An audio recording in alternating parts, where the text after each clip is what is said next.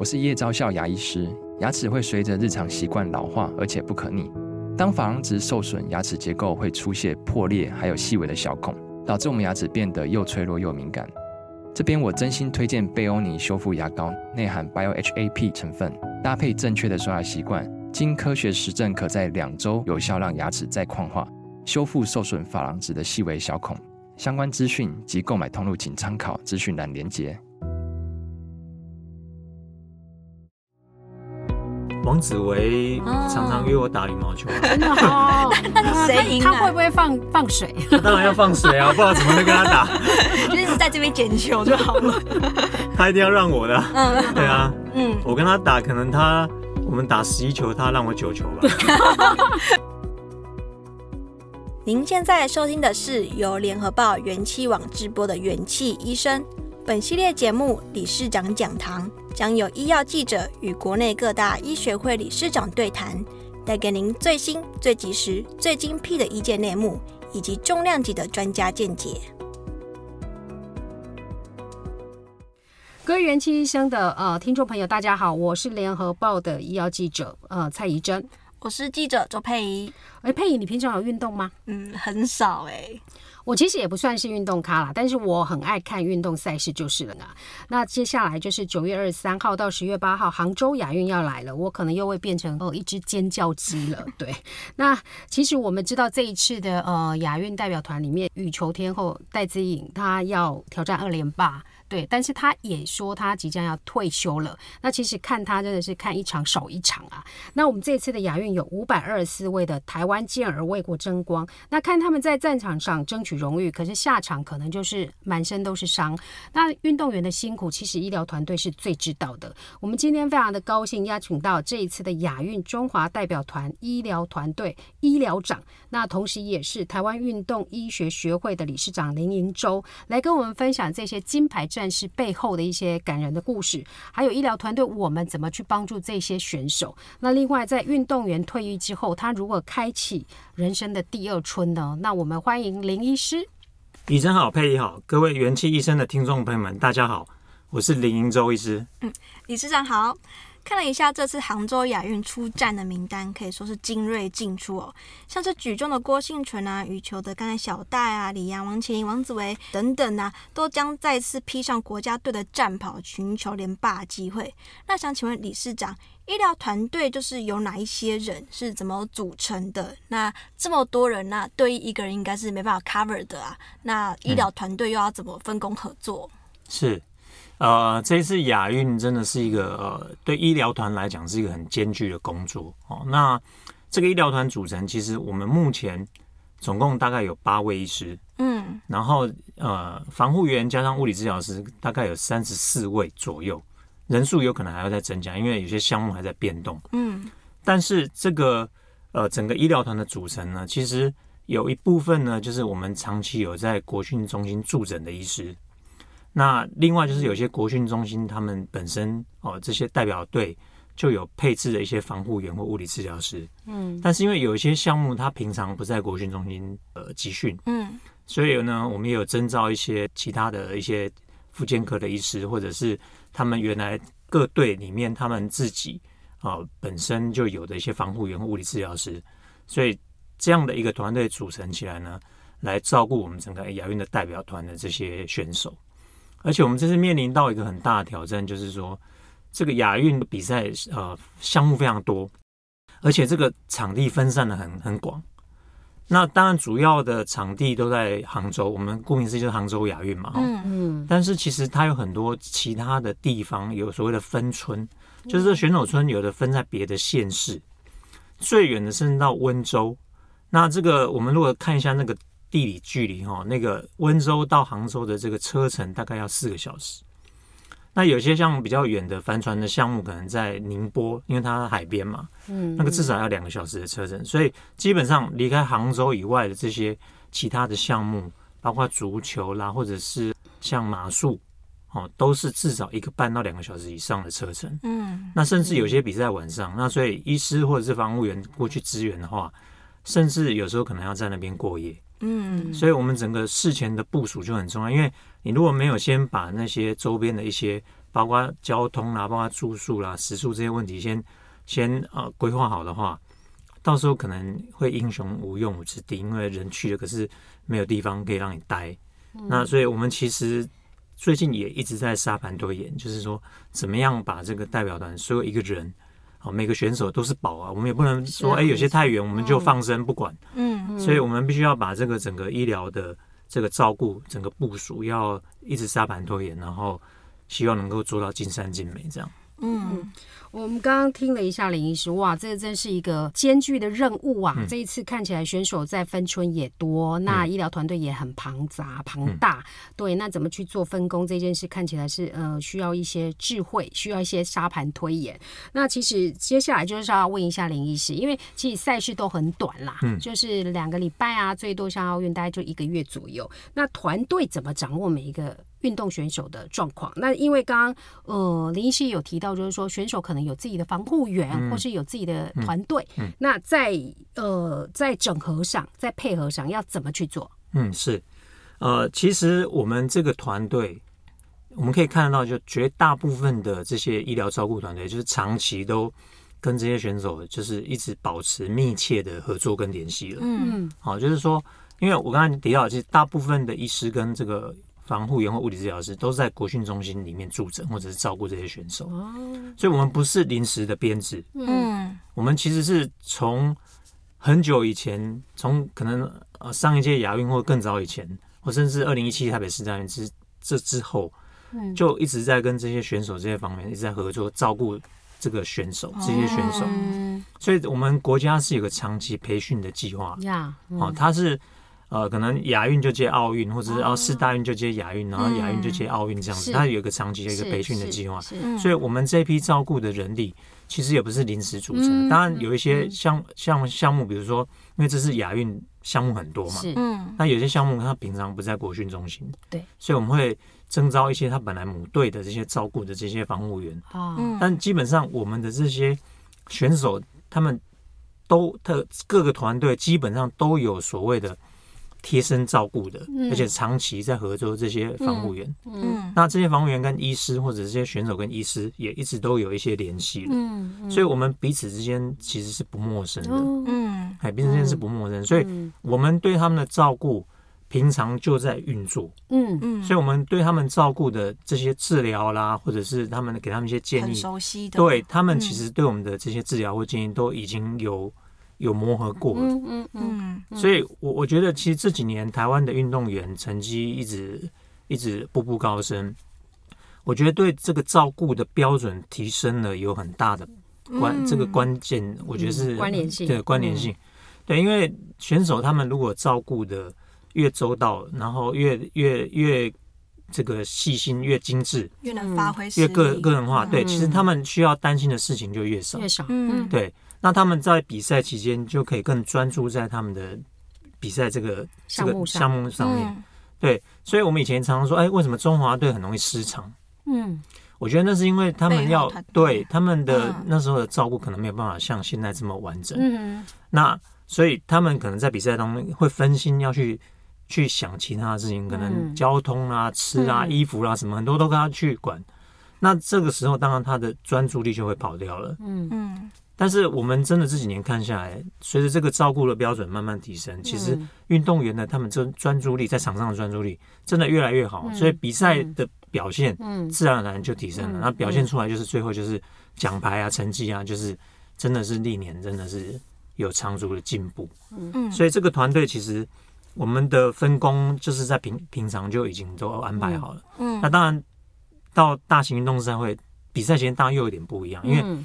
毕竟能去的人还是有限，是，所以变成说我们会有一些呃项目或者一些人，他们可能就会呃要有点取舍了，嗯、就是说我们还是尽量把一些精英的部队带去，不是说啊所有人都去，比如说营养师可能就去不了，心理师可能不可能每个人都去之类的，嗯、那或护理师根本就不可能，嗯、我们就是去那里连抽药打针都要自己这个准备，嗯，对，那会比较克难一点，嗯。嗯，但是基本上现在的照顾真的是比以前好非常多。嗯嗯，嗯，那刚才意思就是有提到是说，其实医疗团队是替每一位选手瞻前顾后啊。嗯，那可不可以请您自举一个选手当例子，就是讲一下这个医疗团队是如何在这个赛前、赛中、赛后来帮助这位选手呢？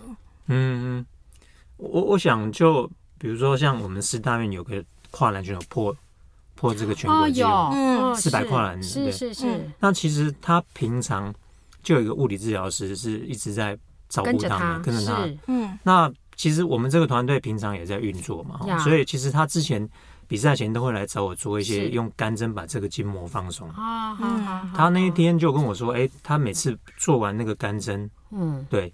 他的这个身体状况就会特别好。哦，那常常又这样子就就破纪录了，是，对，所以那天他比赛前还特地来找我处理。哦，真的，对，然后处理完他真的就破纪录了，真的耶，真的就破纪录了，哎，这很难得，对，那赛后物理治疗师也会帮他们做一些恢复嘛，或者防护员会做一些疲劳恢复，是，所以这样搭配起来呢，其实就是我们就想办法让选手在比赛当下的这个状况维持在最最巅峰的一个状态，嗯，对。对，所以其实这个团队在在照顾选手上其实是。呃，蛮有角色的。嗯嗯，那除了就是大家可能一时之间就是马上可以想到这些运动项目之外，嗯、其实近几届的亚运也新增了一些过去比较想象不到的运动项目，像是霹雳舞啊、滑板，甚至是象棋、电竞这些智力游戏。那不晓得说这些项目也有医疗团队支持吗？还还有他们会不会产生一些其他类型的运动伤害？哦，当然啦、啊，其实呃。嗯像比如说霹雳舞好了，嗯，好，他们前阵子也有在国训中心集训，嗯、那我们就发现说他们那个伤很特别，因为他们常常他跟我说，那个学员跟我说他的这个动作常常是整个脊椎是去扎地板啊，对，我我听不太懂，但是大家 可以想象，在地板上旋转，对，他就是可能转一转之后，整个人要砰这样下去，嗯、对，他就说他脊椎常常在扎地板，嗯，那我们就就可以慢慢去领悟到，或者说他会给我看他那些。在练习的影片，我就知道说啊，这个伤是怎么弄来的。嗯嗯，对，那也有电竞的选手，他们不在国训中心集训，但是他们可能就散在各地嘛，哈，那也会在平常的时候来门诊看。嗯，那其实电竞大家都知道，就是手一直在用这些，眼睛也是在用。对对，那其实就很多像这些平常上班族会。会受的那些啊，肩颈酸痛，对，肩颈酸痛啊，肌腱发炎啊等等。是是。那当然，我们就会跟他一些建议，就是说，包括姿势方面，包括怎么训练一些肌群，因为基本上他每天在用，跟一般的运动已经没有什么太大差异了。嗯。对，所以我们也会给他一些复健啊，或者是疲劳恢复啦，或者是这个增强肌力的一些建议跟训练，这样子。嗯。对。哎，那我也很好奇，有没有出现过医疗团队的建议跟运动员的想法不同的时候？那这个时候要怎么处理呢？呃，我想这个常常发生，常常发生。那其实，呃，站在医疗的角度，当然我们我们我们医师的立场就是以不害为原则嘛，哦，就希望说给给他一些治疗呢，给他一些建议，嗯，然后希望他不要有一些呃这个严重的后遗症或或其他的伤害。但是我们有时候。必须要呃设身处地去为运动员着想，对，像有我曾经有个运动员，他颈椎已经压迫很严重，而且他平常在练习就已经手会麻，甚至有时候会没力了。嗯、那我们其实都一直很担心他的状况，很怕他在不是比赛哦，连练习的时候我们都很担心他会不会突然就瘫掉了。嗯，因为他那个运动项目是要摔要爆的。嗯，对。那后来他也这样。呃，这个顺利的完成集训，那当然他身边的防护员一直跟我们保持密切的联系。嗯、那我们也组了一个医疗团，嗯，随时就是在呃分析啊，然后给他建议，然后看看他的照顾状况怎么去处理。那后来上一届亚运的时候，他就顺利去比赛了，而且还拿到铜牌，嗯，还拿到铜牌。而且其实，在输铜牌战输掉那一刹那，其实我们当下是很惆怅的，因为。觉得好可惜哦，本来好像快赢了，就后来就输掉了。但是当下一秒我们反应过来的时候，我跟那个防护员是两个抱在一起，嗯，对，很开心，是放下心，对，就是很开心，他也安全结束他的比赛，那我们也没有发生什么样的意外，嗯，对，所以其实这样的例子是屡见不鲜啊，不止一次了，对，那是我们就变成有点在走那个钢索。钢索，对，我们是想办法一直踩刹车，一直踩刹车，嗯。帮运动员踩刹车。可是运动员好像刹车都坏了，嗯，因为他们哦，他们赌上这一次，对他们练了这么久，我们我们有时候要设身处地替他们着想，说他练了这么久，然后准备了这么久，就是为了这个比赛。嗯那这个比赛可能就是他的全部了，嗯他的全部的世界了。那你说真的不让他比，又于心不忍。嗯可是让他上去比，我们又非常的担心。是那我们只能在旁边这个很细心的呵护，然后希望就是把能做的准备都做好。当他最强力的后盾，对，能做的准备都做好。那希望不要有状况发生。但是如果真的发生状况了，其实后续该做的准备，其实我们也都做好了。嗯，那例如什么呢？就是真的发生状况，呃，如果真的发生状况，我们大概都研究好了，就是说，嗯。哎，这个整个后送的流程嗯。流程是怎么样？对，我们大概都已经准备好了。嗯听了林医师的分享，其实是还蛮感动的啦。嗯其实医医师医疗团队他们其实是这些选手在场上的一些守护神。那当然，选手会觉得我要 go go go，但是医医疗团队医师们可能会觉得 stop stop，你你不要以受不要受伤为原最大的原则。那其实呃，讲到这个是因为真的选手很怕受伤，那受伤虽然是常态，但有时候也真的会因为这样子而退役。而不得不退下来。那我们现在其实要讲到的，就是选手的一些职癌上的一些变变化啦。其实运动员真的，呃，他的黄金。黄金期其实是很短的，他的职业生涯真的也很短。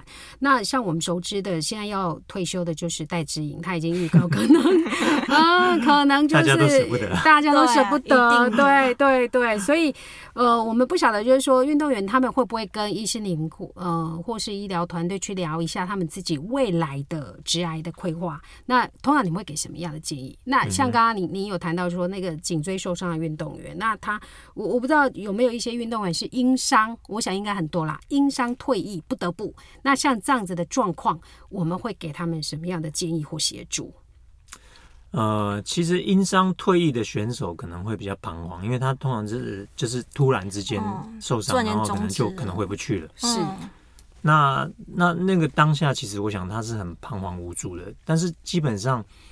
他要想到他未来的路，可能要一点时间去琢磨、去酝酿。嗯，但是我们可能遇到比较多的是，他其实慢慢，他可能觉得他的呃运动生涯可能慢慢到尾端，他可能不见得真的有严重的伤。嗯，但是他可能觉得说，哎，可能表现真的慢慢没有办法一直维持在那么高档的状况。嗯，那大部分运动员其实对自己的要求都很高。所以他如果当他觉得说，哎，他没有办法一直维持在原来那么好的状况的时候，他其实会慢慢开始去寻，就是寻找或思考他下一步的路要怎么走。嗯、是是。所以这个时候，其实有一些运动员跟我们比较亲近的、嗯、比较接近的，他们可能就会，他通常已经想了一个有一个有一个对蓝图了。嗯、那但是他会来征询我们的意见。嗯嗯嗯嗯。因为毕竟我们跟他们是不同的领域的人，然后。整个社会的历练、接触到的人、环境都大不相同。那也许我们就可以根据我们的一些人生的经历，然后我们接触到不同的人，一些不同的看法，嗯，给他一些参考，这样子。嗯嗯，对。我当然，我想一般这些运动员他们会做决定，大概也都深思熟虑了。对，那每个运动员有他不停不同的这个特性，人生的对性格不同的经历。嗯嗯。那其实我后来发现他们，呃。当然，绝大部分都是可能就就转为教练啦，或者是留在学校教书啦。嗯，那也有些不同的的想法的人，可能去经营一些直销啦，甚至有一些啊，他们可能会考虑往演艺圈发展啊。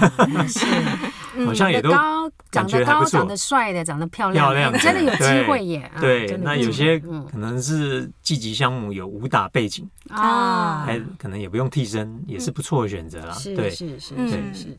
哎，那刚刚就是怡珍姐有提到那个小戴啊，戴子，那不晓得说，哎，林医师是方便跟我们透露小戴的未来规划吗？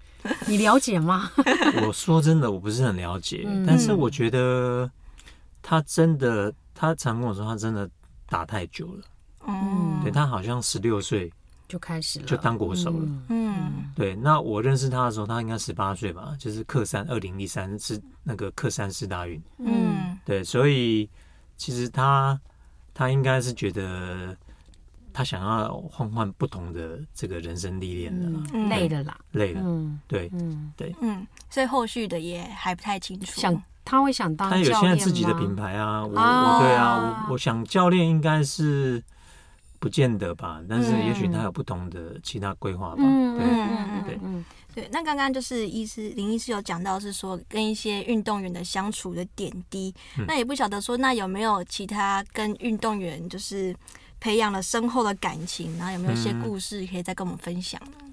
呃，其实我跟运动员呃，有些运动员真的呃感情还蛮不错的，嗯。就是我们会呃平常休闲的时候可能会一起运动啊。像是谁呀、王子维哦。常常约我打羽毛球啊，真的哦，那谁赢啊？他会不会放放水？他 当然要放水啊，不知道怎么能跟他打，就是在这边捡球就好了。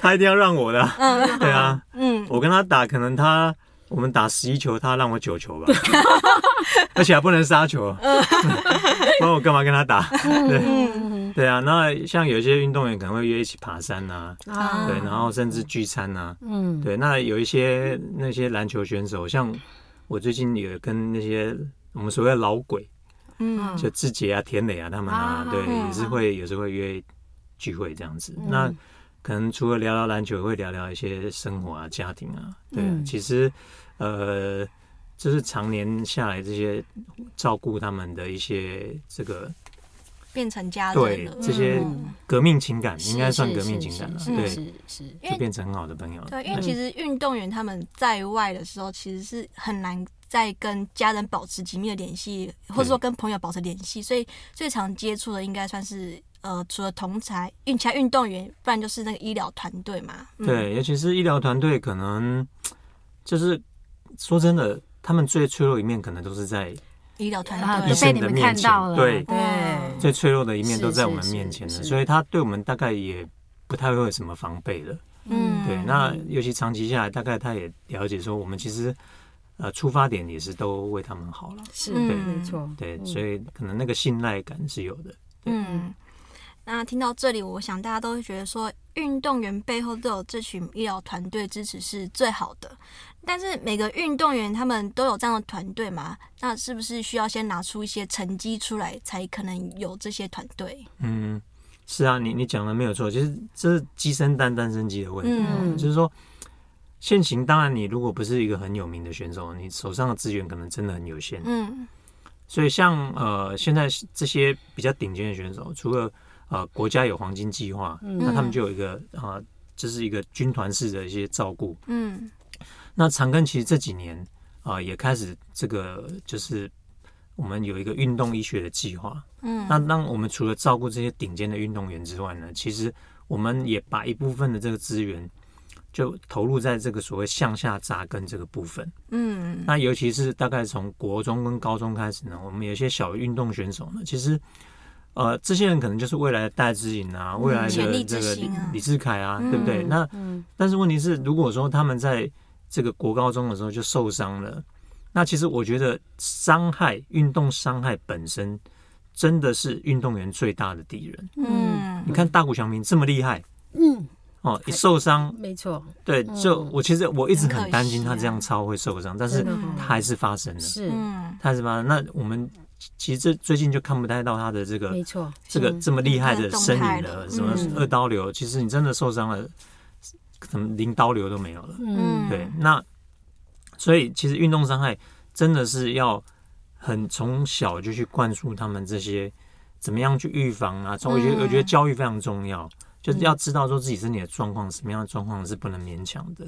那包括营养、包括心理、包括禁药这些东西，他们都应该从这个教育去着手。没错，对，嗯。所以我们大概也整个长安体系大概这个运动医学团队的医师有大概六七十位。嗯。那而且长安医院从北到南都有嘛，嗯所以我们在不同的院区都有嗯啊、不同的医师去认养不同的学校，嗯。嗯。然后他们就会定期去学校访视，然后做一些教育啦，然后包括营养啊、药师都会去，营养师都会去这样子，那就是希望说把这一群这个我们的小幼苗，就让他们从小就了解这个这些知识、这些常识，然后让他们知道怎么样照顾自己的身体。嗯，那当然一方面也我觉得也可以跟学校的一些教练沟通，让他们了解说，哎，这个运动员也不是说一直训练无止境这样训练他就会进步的，嗯因为其实一旦受伤了，其实。很多这个训练成果就没了，可能要从头开始，嗯，前功尽弃了，对啊，真的没错。刚刚林医师讲的，其实我很有感，因为我自己的小孩是国小、国中都是棒球队。嗯、那其实你会在团队里面看到，就是出入复健科啊，是非常非常平常的事情。那选手一受伤，那还需要去跟教练沟通，说我们要去治疗或干嘛。但是就会像林医师刚刚讲的，遇到的状况，就是教练愿不愿意放你去。做治疗，因为那个治疗可能很常态，嗯、所以就是会花一点嗯时间、精神、精力去做沟通。对，那就像林医师讲的，就是说在国小扎根、国中小或是呃这些黄金选手往下扎根的这个计划是真的很厉害，很也很需要啦。所以我们要替长庚。